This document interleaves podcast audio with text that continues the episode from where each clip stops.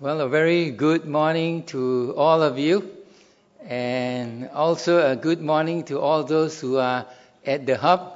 It's good that we are able to gather together and worship the Lord every Sunday.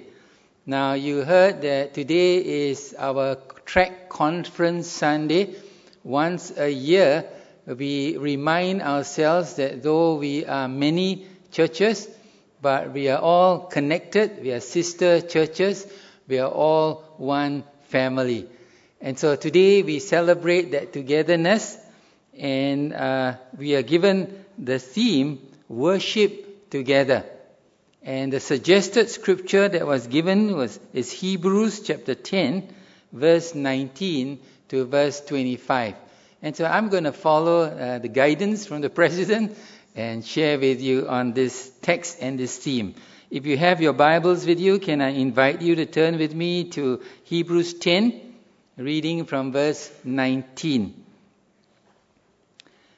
The scriptures say, "Therefore, brothers, since we have confidence to enter the most holy place by the blood of Jesus, by a new and living way opened for us through the curtain that is his body, and since we have a great priest over the house of God, let us draw near to God with a sincere heart in full assurance of faith, having our hearts sprinkled to cleanse us from a guilty conscience, and having our bodies washed with pure water.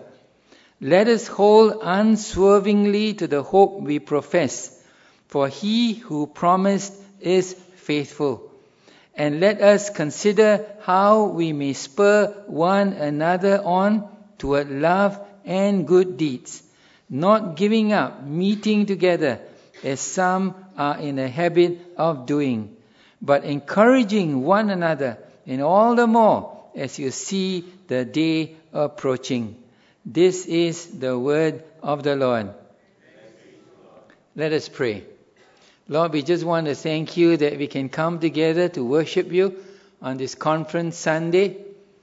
We thank you that together with all the other sister churches, we can ponder over your word and reflect, Lord, on your call that we as a body of believers may learn to worship together and enjoy your presence in a special way.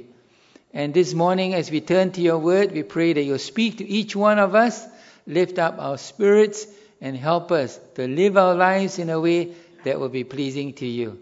This is our prayer in Jesus' name. Amen.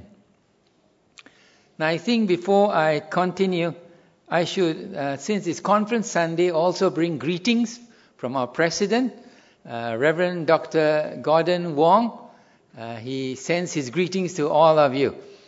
And since I'm now in Wesley Methodist Church as a re-engaged pastor, I should also bring greetings from your former pastor, Reverend Stanley Chua.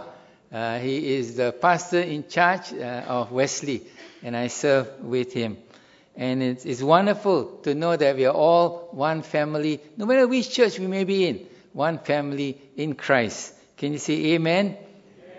Now, as we turn to our scriptures this morning, we are reminded that we are called as brothers and sisters in Christ to not neglect gathering together like this and to take the time to worship God and to experience God's goodness. Now, if you look at the scripture, you'll find that the scriptures encourages us with three specific exhortations as we gather together. And I want to take the next few minutes to share those three exhortations with you. So what are they? Firstly, we are called to draw near to God. That is to say, every time we gather together to worship, we do not just sing, we do not just praise, but we are drawing near to God. And the scripture says this, verse 19. "Therefore, brothers, since we have confidence to enter the most holy place by the blood of Jesus, let us draw near to God." Since we have confidence to enter the most holy place, let us draw near to God. Now, what does this scripture really mean? We need to understand the background a little bit. See, in the Old Testament, in the temple worship, in fact, even in Jesus' time, the temple was divided into different sections. There's one place called the Holy of Holies, the most holy place. And that's where you have the Ark, where the Ten Commandments are kept, and so on and so on. And that is a place no one can enter. Only the high priest, once a year, he enters to offer sacrifice. And there's a curtain that separates that place from the outer courts. So we who gather, or the Jews who gather the worship will be outside, they can't get in.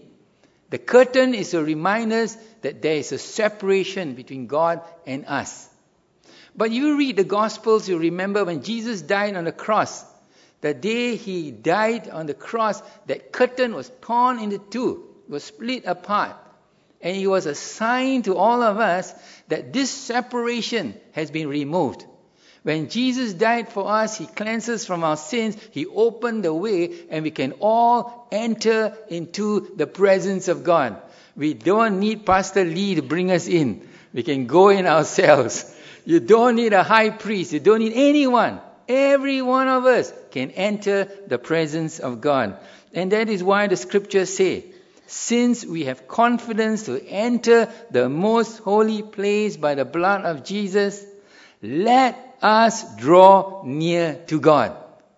The scriptures is calling us to draw near to God. The scripture is telling us each one of us can enter in.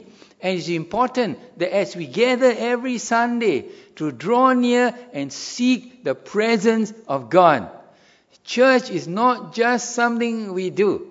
We are drawing near to enter into the presence of God, to worship God, to lift up His name, and to tell Him how wonderful He is. Isn't that true? Can you say amen? Amen. But one of the wonderful truths is this. Even as we can enter to lift up His name, we can also enter and cast our burdens upon Him. We can cast our cares upon Him. He cares for us. And He can make a difference in our lives. And therefore, every time we gather together, we want to draw near. We want to praise.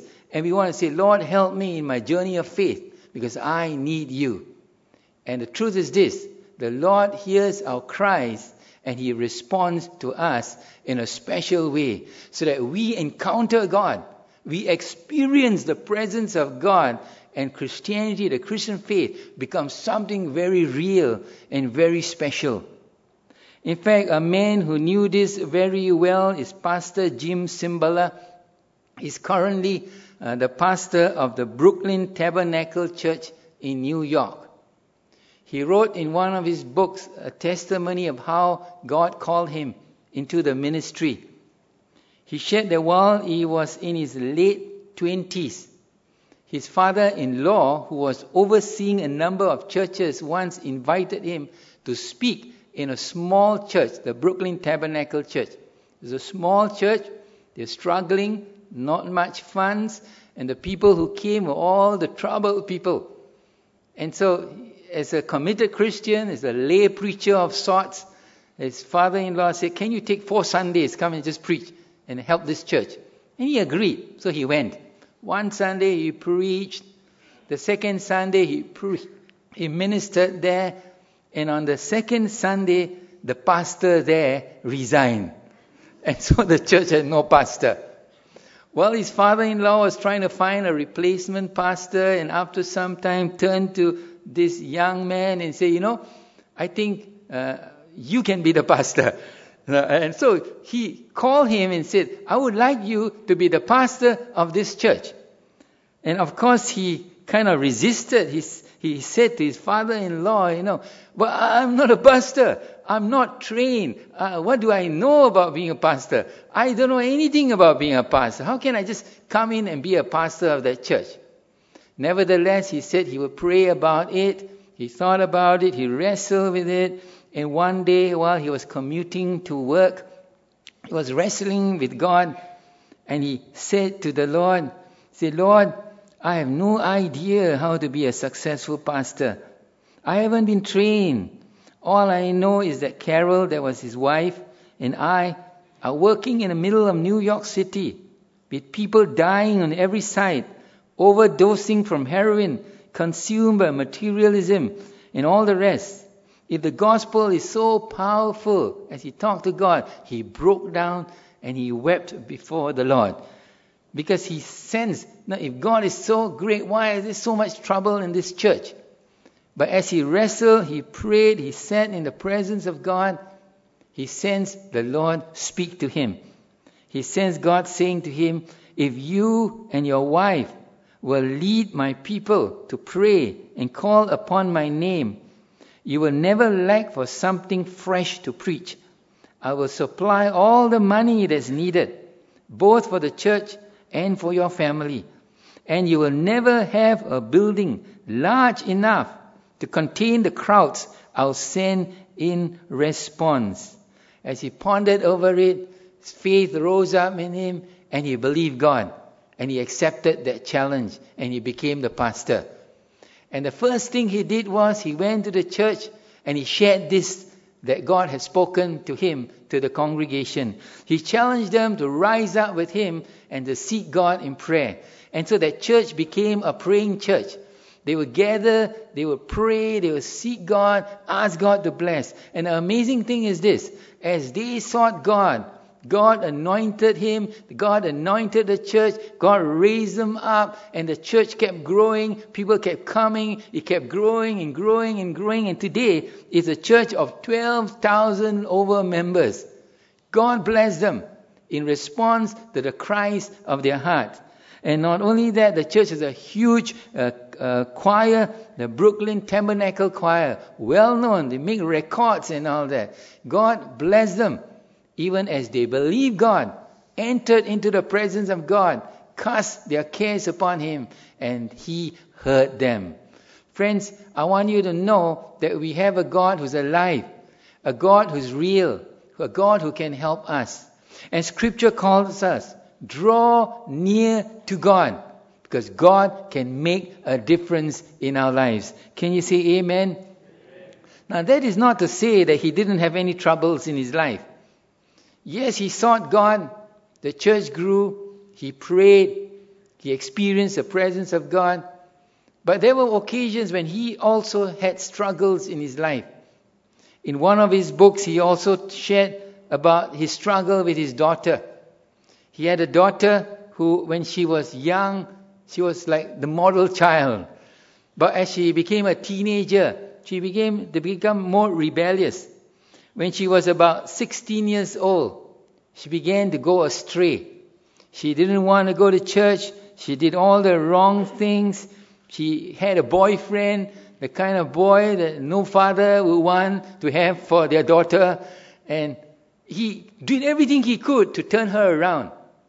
For 2.5 years, she went astray. He tried to rationalize with her, tried to convince her about the right path, threaten her, even tried to bribe her. If you try, come back, I will bless you, I'll give you this. He tried every trick in the book, but nothing worked. In fact, when she was about 18 or before 18, she left home, went to stay on her own, and left the house. And so he struggled 2.5 years with his daughter. But you know something, he never gave up. He kept praying for her. She kept seeking the Lord, asking God to come by, help him, restore her. And then one day, while the church was gathered in their prayer meeting, and they have huge prayer meetings where the church comes together every week, while at the church meeting, he received a note from a church member suggesting that right there and now, they should stop and pray for his daughter. And so that church rallied around him, that Tuesday night prayer meeting, or a few hundred people, they all raised their voices together like in Acts chapter 4. They all cried out to God, God, just help this pastor's daughter, just help Chrissy. Just prayed and they prayed and they prayed. And they just commended her to God as a congregation gathered together, drawing near to the presence of God. And you know something? Something marvelous happened. A few days later, Chrissy, the daughter, came home. She came down, she knelt on the floor in the kitchen, and she said, "Who prayed for me on Tuesday night?" Because somehow, as they were crying out to God, God took hold of her, turned her around, convicted her, and made her repent so that she would come home. So she came home, repented, asked her father forgiveness, and her life was turned around. The church gathered to pray for her, and God did something to her. Today, she's joined in a ministry. She went for training, and I believe she's serving full-time right now. The point I'm trying to share with you, friends, is this. The Scripture says we can enter the presence of God. The Scripture calls us to draw near to God. And the truth is this, as we worship God, as we cast our cares upon Him, God responds to us, and we can experience, encounter the presence of God to help us and make a difference in our lives. And that's amazing, don't you think so? Can you say, praise the Lord?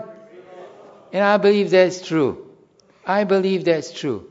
We have this amazing privilege to seek God in worship, in praise, and also to experience His grace in our times of need. Now, the second thing we are called to do is this. Firstly, draw near to God. The second thing we are told, we are exhorted to do, and that is hold fast the hope we profess. Verse 23 says this, "Let us hold unswervingly to the hope we profess, for He who promised is faithful." See, all of us have a hope in Christ. We have the hope of eternal life. We have the hope of experiencing the presence of God when we go home to be with Jesus, and we'll be in heaven with the Lord. That is our Christian hope. And the hope is sure. It's a sure thing. It's not like, I hope it happens. The Christian hope is something that is sure. We know that. And the truth is this. When the Scripture calls us to hold on to this hope, basically it's calling us to keep faith, to keep believing that this is true. Keep believing that God is faithful, that He who promised is faithful. To hold on to the hope is to hold on in faith, to keep believing God. And the truth is this. There may be times in our lives where our faith can get shaken. Isn't that true? There may be times in our lives we may go through struggles. We may go through pain, difficulties, challenges. And then we begin to waver in our faith. Oh, where is God? If God is real, how come He's not helping me? We can get shaken in our faith. It is true. And therefore, it is important, if we are going to hold on to our faith, hold on to our hope, it's important that we keep believing God and getting together to worship. And as we worship, to listen to the preaching of God's Word, to allow the Word to minister to us. Because then we can strengthen and build up our faith. And this is important, because if we don't have faith, if our faith wavers, it will impact our worship, our prayer life, and our experience of God. If I'm full of faith, if I believe God, deep inside me will well up the desire, I'll be excited, and I want to worship God. Isn't that true? If deep in my heart I believe God to be a faithful God who can help me when I'm in trouble, I will draw near to God, and I will pray, and I will trust God to help me. But if I waver in my faith and I'm not sure about God, when I come to church on Sunday, I'll be just standing there, and I won't be worshiping in my heart. I'll be downcast. And when I'm in trouble, I may not want to pray so much, because I'm not sure God really helps me. I may pray, but I really don't believe and expect anything. You know what I'm saying? It is when we have faith, it lifts us up, and we enter the presence of God, we worship God, we pray, we encounter God. You see, when I was growing up, when I was young, I used to attend a Catholic church. I was born a Catholic, I grew up as a Catholic. And I remember, when I was a young Christian, I was a young boy at that time, I used to follow my father to church. And he would go to the 6:30 a.m. service. You know, even our Methodist church don't have so early service. The earliest I know is 7:30 in Wesley. So he would go 7:30 a.m. church, and I would go with him. And the interesting thing is this. The service is in Tamil. And the priest who conducts the service is a French priest who speaks Tamil. And so it's a French priest conducting a Tamil service, and my father and I would be attending the service.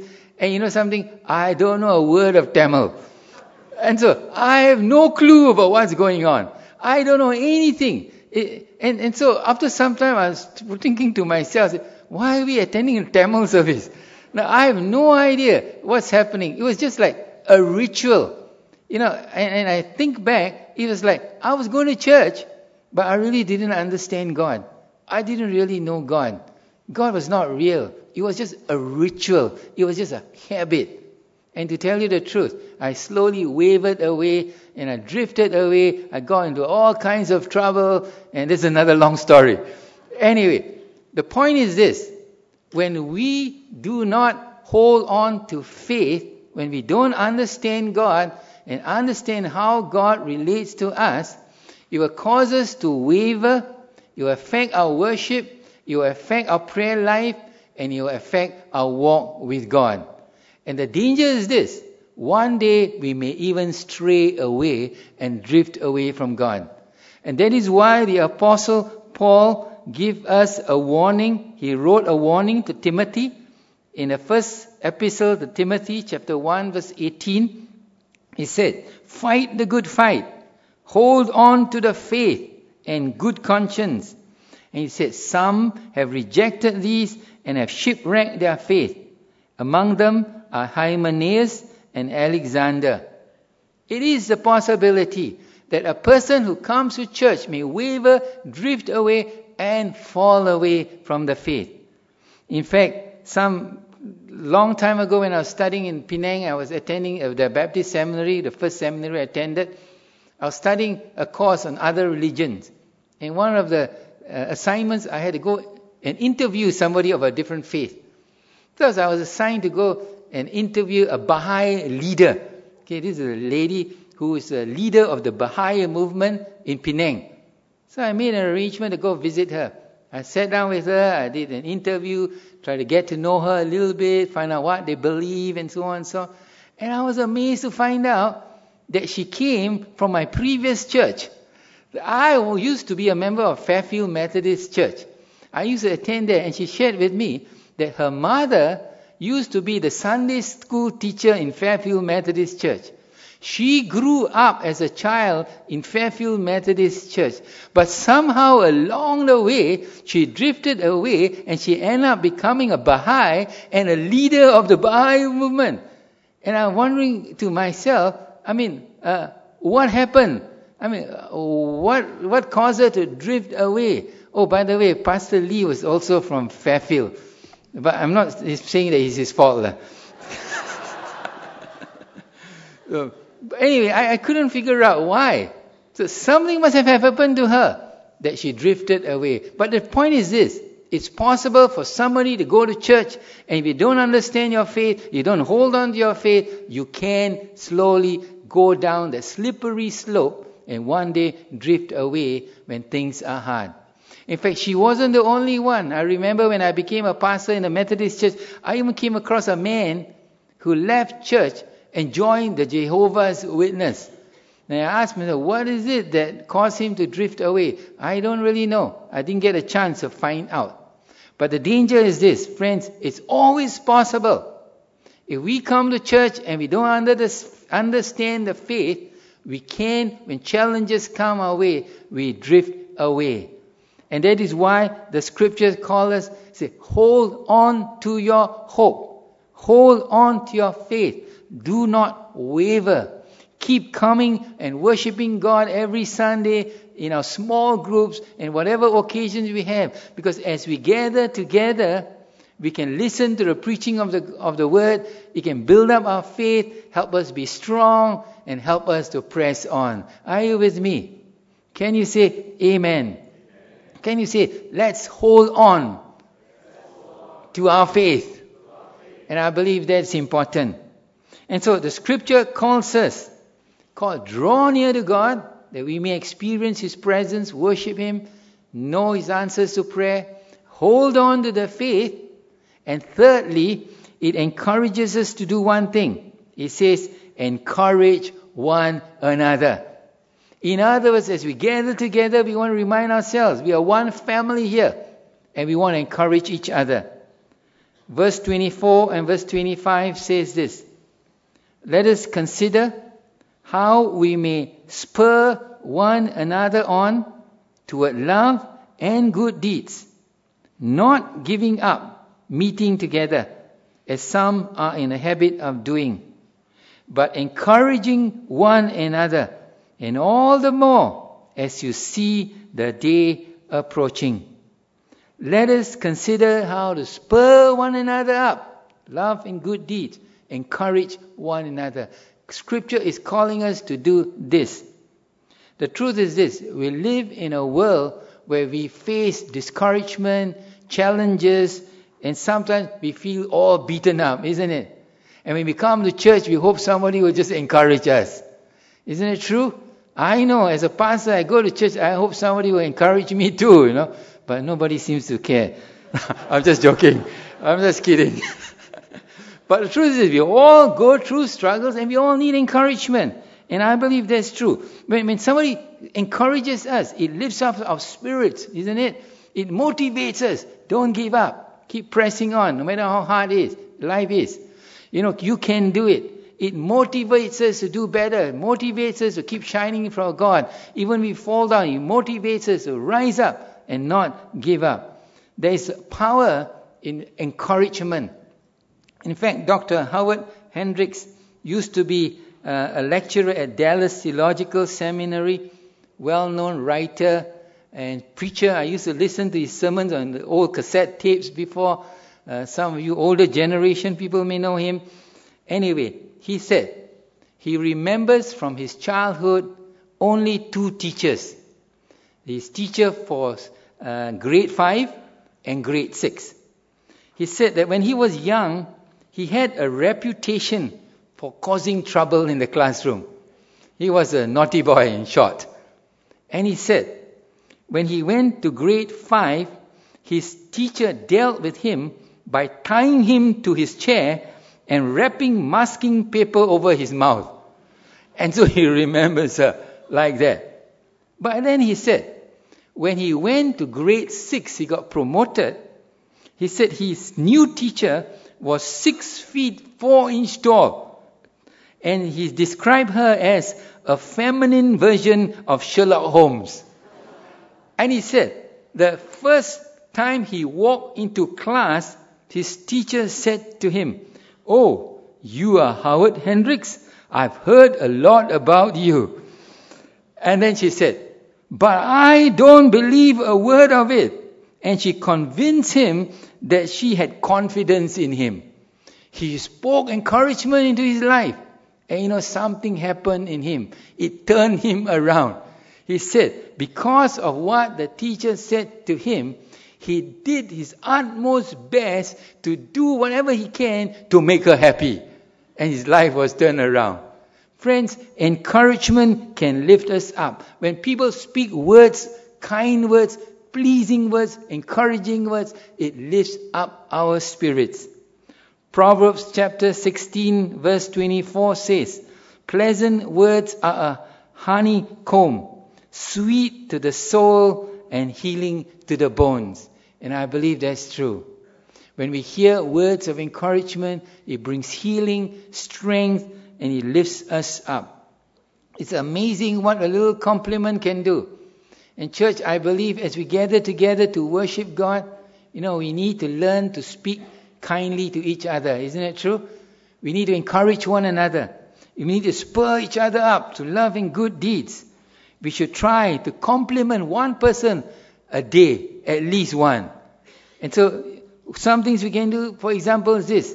You know, our wives, if you're married, our husbands need encouragement. You're married to a wife, tell her, you are the most beautiful in the whole church. Encourage her. You're married to your husband, tell your husband, you know, you're the handsomest man in my eyes. No, it doesn't matter if you're not so handsome. Beauty is in the eyes of the beholder. And so it's true. If you have children, no, don't always complain about your children. Tell your children, you bring joy into our lives. You are precious. You're going to become a man of God, a champion, a wonderful woman of God. Whatever it is you have, speak to them. Speak to one another. Whenever you gather together, you know, you meet someone and say, your dress is beautiful. I like it. Oh, I like your smile. It's so warm. You know, you got a worship leader. Tell him, you are anointed. God has a destiny for you. You know, lift up His Spirit. You know, speak words of encouragement to each other. Because as we speak words, we build one another up. Isn't that true?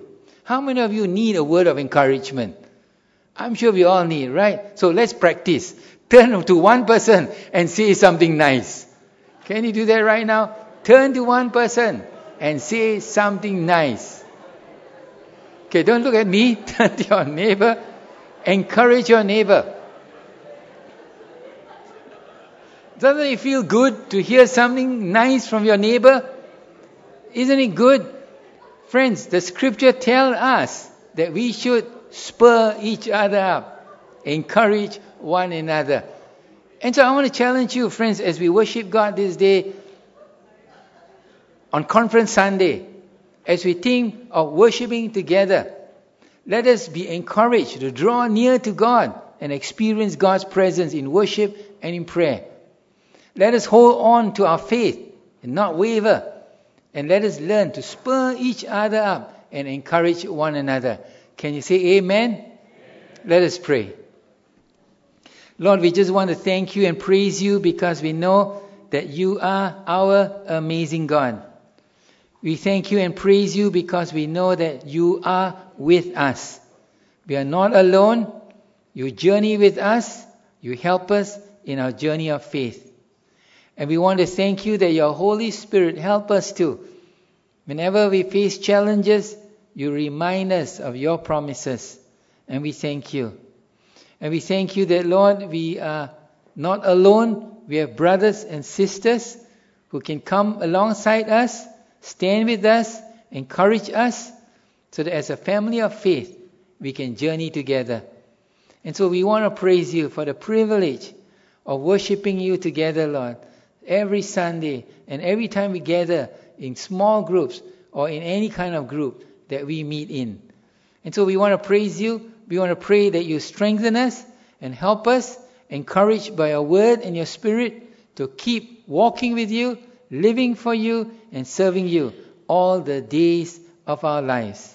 This is our prayer in Jesus' name. Amen.